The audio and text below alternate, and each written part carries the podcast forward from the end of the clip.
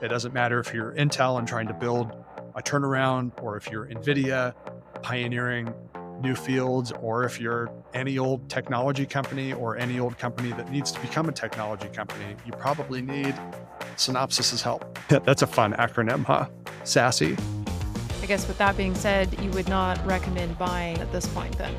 Today, we're going to take a look at Synopsys and Palo Alto Networks. And as mentioned in a previous video, you may be wondering why we're doing these two together, but we're going to explain why these two companies are connected. Let's start with Synopsys. And Nick, maybe you can give us an overview of what this company does, what the business model is, and who are the customers of Synopsys. I think we need to go to your handy dandy semiconductor industry flowchart to explain this, Casey. As you can see here, Synopsys, the bulk of its business, two thirds of it, 65% in the last quarter, is EDA software, electronic design automation. Think of this as like AutoCAD, but for chips. And to an increasing amount, actually, maybe we could say to a very dramatic amount these days, also computing system companies. And so that could be anyone from a company that assembles chips into a computer or some component of a computer. Uh, and it could also be, uh, as a result, data center companies uh, that operate data centers, you know, patch servers together to create these massive buildings full of computing power. It could be an automotive company that uses chips uh, to create the modern vehicle, which is a data center on wheels. Any number of business now could be a Synopsys EDA customer. Uh, another 25% of the business is IP, intellectual property. Think of that as like ARM holding, that IPO, it's like might actually be happening within the next month or two. Synopsys has a part of its business that addresses that. They have patented chip designs that they license out to their customers that those customers can use as like the basic building blocks, a starting point, if you will, in their own custom chip design. And then finally, the last 10% of the business is software verification and security. Talk a lot about on this channel. One of one of the core tenets, the reasons why we started this channel was tighter integration between chip design and software development as a big necessary thing that needs to happen over the next decade. Synopsys building a platform that stitches the two things together because they're obviously very need to be tightly connected. The chips power the software. More integration between those two parts needed. And that's where that software verification and security business comes into play. Does Synopsys have any competitors in this space? Absolutely. Another one of our favorite companies here that we like to talk about, Cadence Design Systems. The other top player playing second fiddle to Synopsys in the EDA space. And then uh, the third major component of that is company that used to be called Mentor. Uh, it was acquired by the German industrial giant Siemens. So now it's just known as Siemens EDA. That's the third big EDA player. And then there's some other ancillary pieces of software like uh, Ansys, another company that we've talked about here and there over the last few years. But Ansys, an engineering software provider that focuses on physics, a simulation, how a design will actually behave in the real world. So a little bit of EDA there as well. But Synopsys, the big one, Cadence and Siemens, its two primary competitors. And I will put in a little plug for one of my favorite companies, Lattice Semiconductor, because they also provide software to assist in the design of chips. You can check out our views on Lattice Semiconductor in some of our other videos. We'll make sure we link those here. Let's discuss the financial results for third quarter fiscal year for Synopsys. They had record quarterly revenue of 1.487 billion, up 19% year over year. Their GAAP earnings per share 217, adjusted earnings per share $2.88. Both of those exceeded the high end of their guidance. And this company has had consecutive growth for many quarters now, Nick. Why, even in the midst of a downturn, why is this company posting business growth? Yeah, not just many quarters, case like many quarters times uh, many years. And I think the easy explanation that often gets cited is that Synopsys is a software as a service company. And that's why everybody loved software as a service last decade. You got the consistent growth. And once you scaled high enough, consistent growth and profitability as well. Let's take it one step deeper, right? And we've mentioned this before, but let's just hammer the point home here because I think it's an important one. Yes, Synopsys is software as a service, but those subscriptions, those deals that they strike with customers tend to have an average duration of two to three years. And so it gets the consistent revenue growth and it is consistently higher year in and year out because it follows the pace of research and development, which steadily increases over time, regardless of what end demand is for chips, for semiconductors, because semiconductor companies can't just stop innovating. They can't just stop designing in a bad year because if they do, their competitors are going to gobble up market share at their expense the next time that trough turns into the next upswing in semiconductor demand. So you get this nice, steady increase in revenue because research and development dollars continue to get poured into chip design, regardless of what the current economic environment might be. How is software and AI propelling growth for Synopsys? Convergence of chip design and software development. Uh, Synopsys is helping enable that. And you, they've talked about this before. Chip companies like NVIDIA, like Broadcom, and others increasingly becoming software focused companies.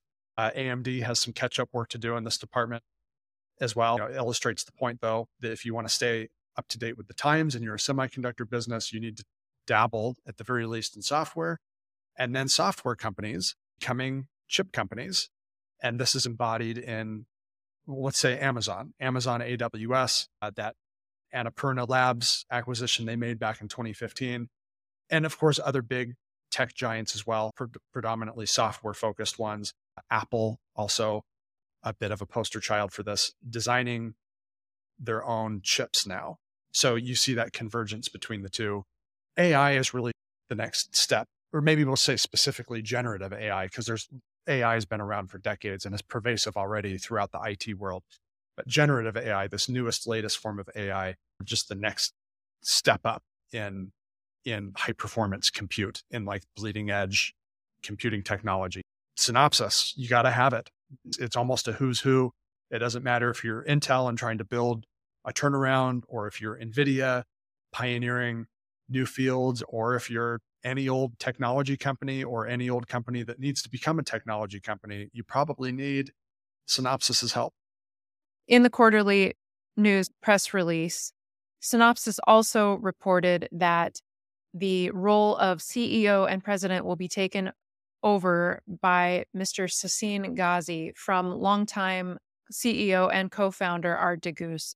Is that going to pose any changes or problems for Synopsys in the foreseeable future? It could, Casey. And this is always something that's worth monitoring. We called out Texas Instruments when they had the CEO transition uh, earlier this year. And then lo and behold, a little bit of turbulence all of a sudden for Texas Instruments.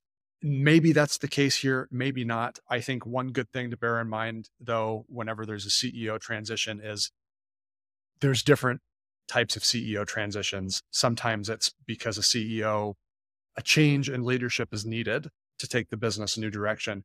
That's not what's going on here. Uh, Mr. Ghazi, as you said, has been at Synopsys for a very long time, decades. Mr. de Geus, co founder of the business, he's been there since the get go he's probably just thinking about retirement. He is still going to be on board of directors and remain the chairman of the board of directors. So this should be a seamless transition, but it's something maybe just to bear in mind because sometimes CEO transitions happen sometimes when the CEO sees maybe some turbulence ahead. And so it's nice to retire uh, at a high point. Maybe that's not going to happen though here, but maybe just something to keep in mind. I think it's a good point, Casey we'll keep it in mind and monitor the situation as necessary for this CEO transition. Now, Nick, let's talk about how Synopsys is now playing in the cybersecurity space. And this is the reason that we're talking about Synopsys and Palo Alto Networks in the same video. So, explain to us how Synopsys is making that addition to their portfolio. Yeah, they got into this via acquisition, a few acquisitions actually over the last few years. Still a very small piece of the business overall, only 10%. Interestingly, in this latest quarter, as with prior quarters, it's actually one of the slowest growing segments at the moment for Synopsys versus its core EDA software. Some of that is likely just has a lot to do with the slowdown in cloud computing spend in 2023. A lot of those customers trying to conserve cash. Uh, so Synopsys has this goal of re-accelerating growth. And also of note is because this is such a small segment for them, it's also the least profitable. So Synopsys is one of their primary goals in the coming years is boosting profit margins, getting profit margins, operating margins well in excess of 30%, like Cadence Design Systems reports. Yeah, this is a growth business, probably one that will average a low teens percentage growth rate on average. But if they can successfully increase the profit margins of that software security and verification business, that's where a lot of the profit margin increase will occur. Uh, and if they can do it, if they can get those GAAP profit margins well in excess of 30%, you get the revenue growth and profit margin expansion, and it can be a winning combination. Even though, as I'm sure you've all looked up, Synopsys currently at 450 bucks a share, or as of this recording, Casey, it's an expensive stock, no matter how you slice it, GAAP net income and earnings per share, free cash flow. The assumption is the company will deliver on both of these fronts, revenue growth and margin expansion. That's why this has been a dollar cost average stock for us since we started buying it late in 2022. And, and I think investors should tread lightly if they're interested in this business. But that's the reason for the high valuation. It can be a powerful combination when you get those two things working in tandem. Let's go ahead and segue into Palo Alto Networks, and we'll explain what this security system and verification is and why these two companies are now peers and competitors. We'll delve into this in a little bit more detail with a couple of slides. Palo Alto Networks provided at their most recent update, but in simple terms, in recent years, the cybersecurity industry has shifted to cloud based security. Uh, and that needed to happen because that's where IT has had all these different workloads that used to take place in a private data center uh, or on personal computers or uh, just within an office building, now suddenly shifting to the cloud. a new breed of cybersecurity was needed. Now we're getting to a point where the software, the apps themselves probably really need to have some built in verification and security checks right from the get go. So there's a number of businesses involved with this. Dynatrace, which uh, we invest in and have mentioned in, in past videos, do this, but Synopsys and Palo Alto Networks really have two top companies that have specifically been calling this out for a few years now as being a future need and the cybersecurity market needs to pay more attention to this to stay ahead of big future risks uh, that companies may face with their data, with their protecting the integrity of their workflow and their private information. Palo Alto Networks uh, really has a story of acquisitions.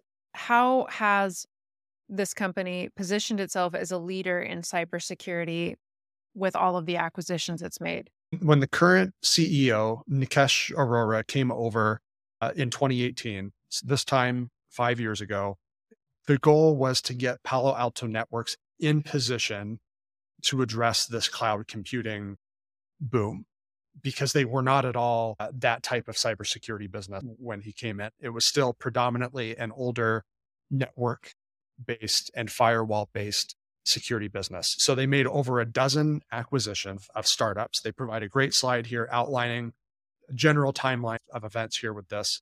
Most of these were very small startups. In total, they spent a few billion bucks in, in cash and a lot of stock to pay for these acquisitions, culminating in uh, the purchase of Cider Security, another startup they purchased early this year that specifically addresses what they call shift left cybersecurity. So instead of securing the cloud and the final workload, shifting left to verifying that the software itself doesn't have any holes, um, exploitable holes in it that can be you know, breached and data stolen from, and then embedding some security directly into that. Because if you think of software as having its own supply chain, it's a manufactured product. It's not a tangible one that you can touch and feel, but it's still a product that needs to be built. And so they want to embed the security directly into that supply chain, into the construction and the build out of the software itself. That's what they're referring to when they talk about shift left here. And all those acquisitions helped get them to this point. We've shown this slide about the cybersecurity industry a number of times now, and Palo Alto Networks is now dabbling in all of the cybersecurity network segment. Yeah, from hardware, from the firewalls, uh, all the way to very large cloud networks and the convergence of those cloud networks, be it uh, public and private, because most large businesses use both a public and a private cloud network. Endpoint security, they have a little bit of that. We'll talk very briefly about one endpoint security stock here in a moment. They provide it all. They're a platform so that's what they got themselves in position to be in this era of the cloud and AI and massive amounts of data being moved around from one point to another in the world. They think that you really need a large platform to help keep your IT operations safe. It's been a winning strategy up to this point for them, and they think it will continue to be. How big is the cybersecurity industry? And what type of business growth does that mean for Palo Alto Networks and companies like it? Yeah, they provided a number of slides on this, Casey. Today, right now, it looks like this industry is worth just over 200 billion in global annual spending. And within the next five years, estimates point to this becoming something approaching or possibly exceeding 300 billion in global annual spend the the top dog actually in this market is Microsoft, who said early this year uh, they were still growing at a very, fast double digit percentage growth rate and pulling in something to the tune of 20 billion in annual sales. That's the big one. Microsoft is actually the big one and Palo Alto Networks is the largest pure play and when you compare them against Microsoft, we consider this to be more like a mid cap slash large cap stock because this market is highly fragmented. But that's the opportunity. Um, and all of these companies, especially the big ones, see opportunity in consolidating market share in addition to picking up the general industry growth. Again, platforms. They think platforms are the future. And in general, we, we agree. How is Palo Alto Networks using AI in their security systems, and how will that affect the future systems and growth of the company. Yes, cybersecurity, to quote Nikesh Arora, is, in his words, the most innovative of any sub industry within technology. You can make an argument that that's the case. You're you're under constant attack, and so you constantly have to innovate to make sure you and your customers are not going to have a very very unsavory privilege of being in the news as having a large data breach especially if it's like customer information, right? They provide these slides here on the future of their platform, and AI is embedded within all of this. And when we say AI, what we mean is automation. And that's important because as cloud systems and data continues to get more prolific and larger amounts of it, more sensitive amounts of it, you need to automate it. Humans cannot just stay on top of all of this and making sure everything is working properly and not leaking into the wrong hands. So, zero trust is reference to an architecture where uh, logging credentials are constantly being questioned. So, new technology going into the automation of that to make sure users logging into an app or access to data is not falling into the wrong hands.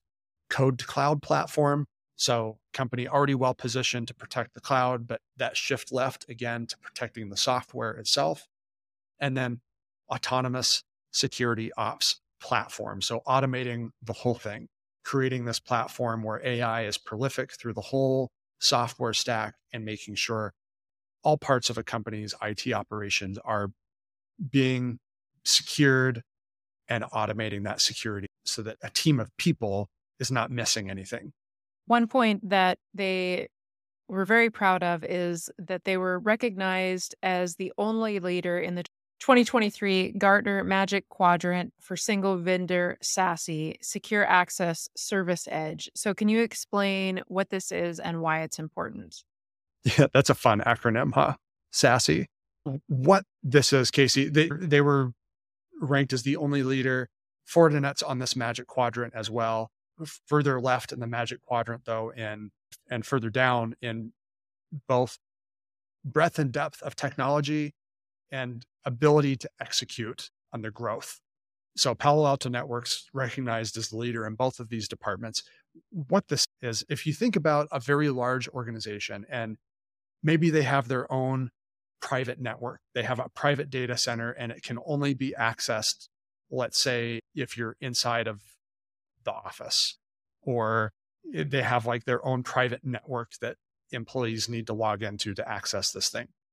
But in addition to that, maybe they also use a public cloud service, AWS. Maybe they house some apps that are on the cloud. There can be a gray area between those two things. At what point does your cybersecurity software cover maybe the private network? And then when does it switch? And you have maybe a different product that covers you, the public cloud.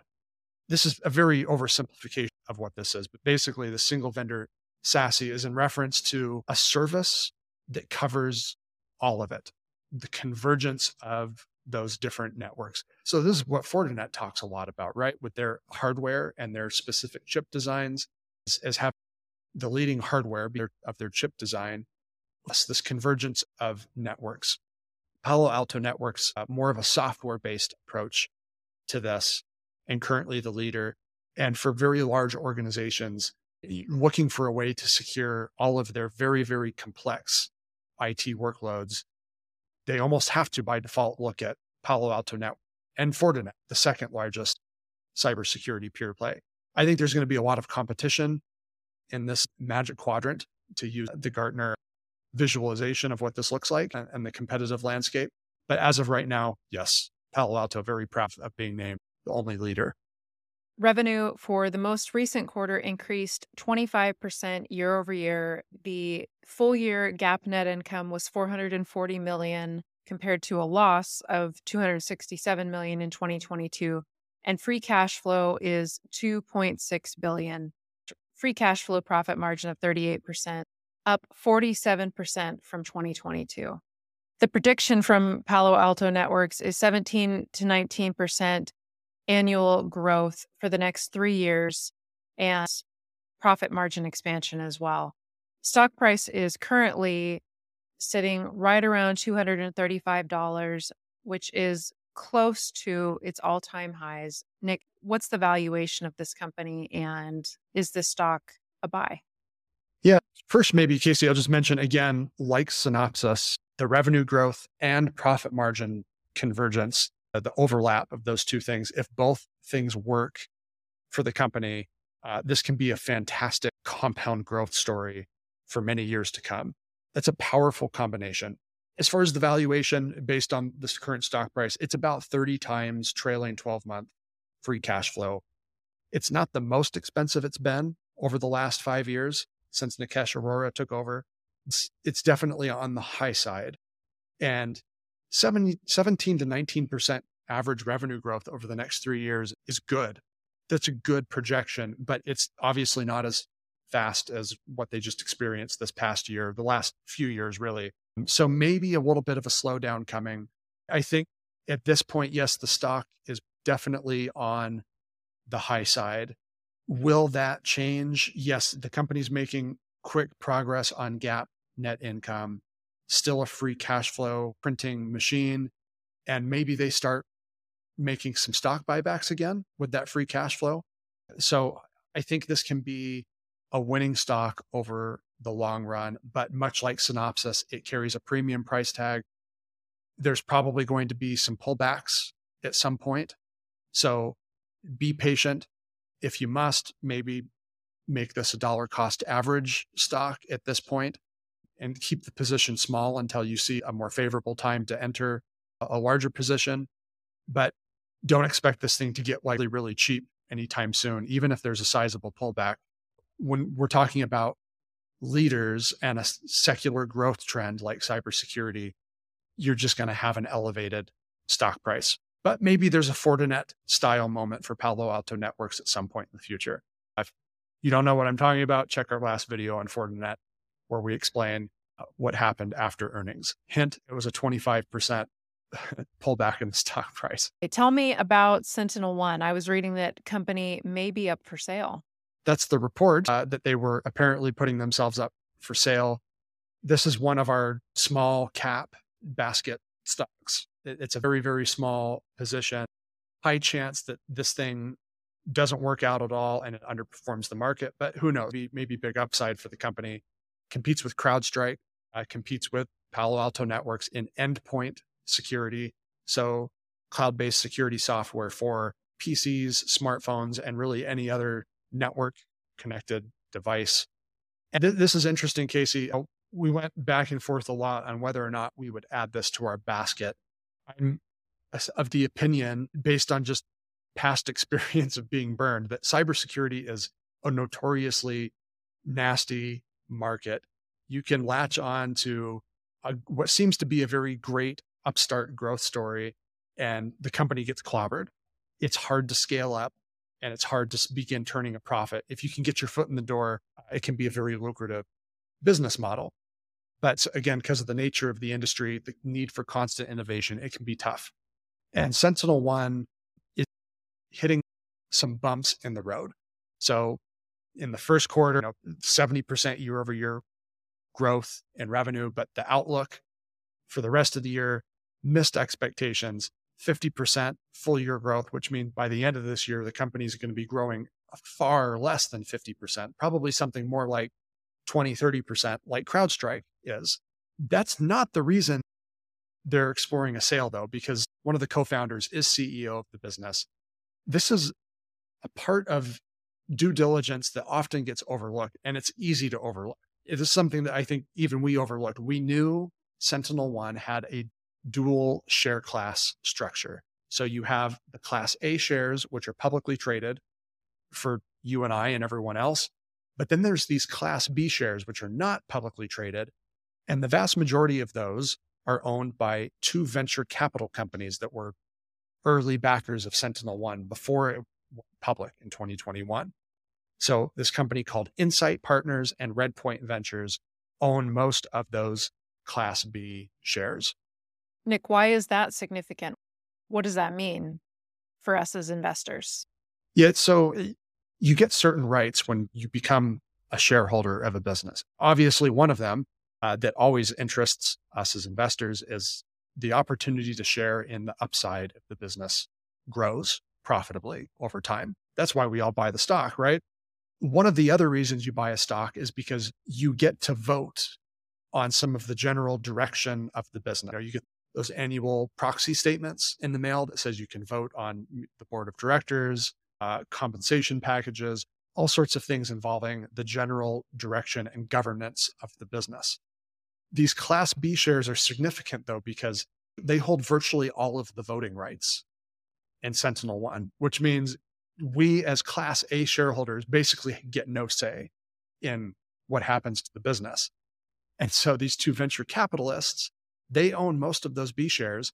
this is from the proxy statement that uh, was released earlier this summer. Insight Partners 48% of the voting power, and Redpoint Ventures 23%. So if you own some shares and Sentinel One, you're along for the ride with whatever Insight Partners and Redpoint Ventures want for Sentinel One. And if they decide the company needs to be sold, we basically they want to cash out. They want their money out of Sentinel One. Uh, the story is not playing out like they thought it would. Cash, they want their cash back so they can go invest in another venture, another startup.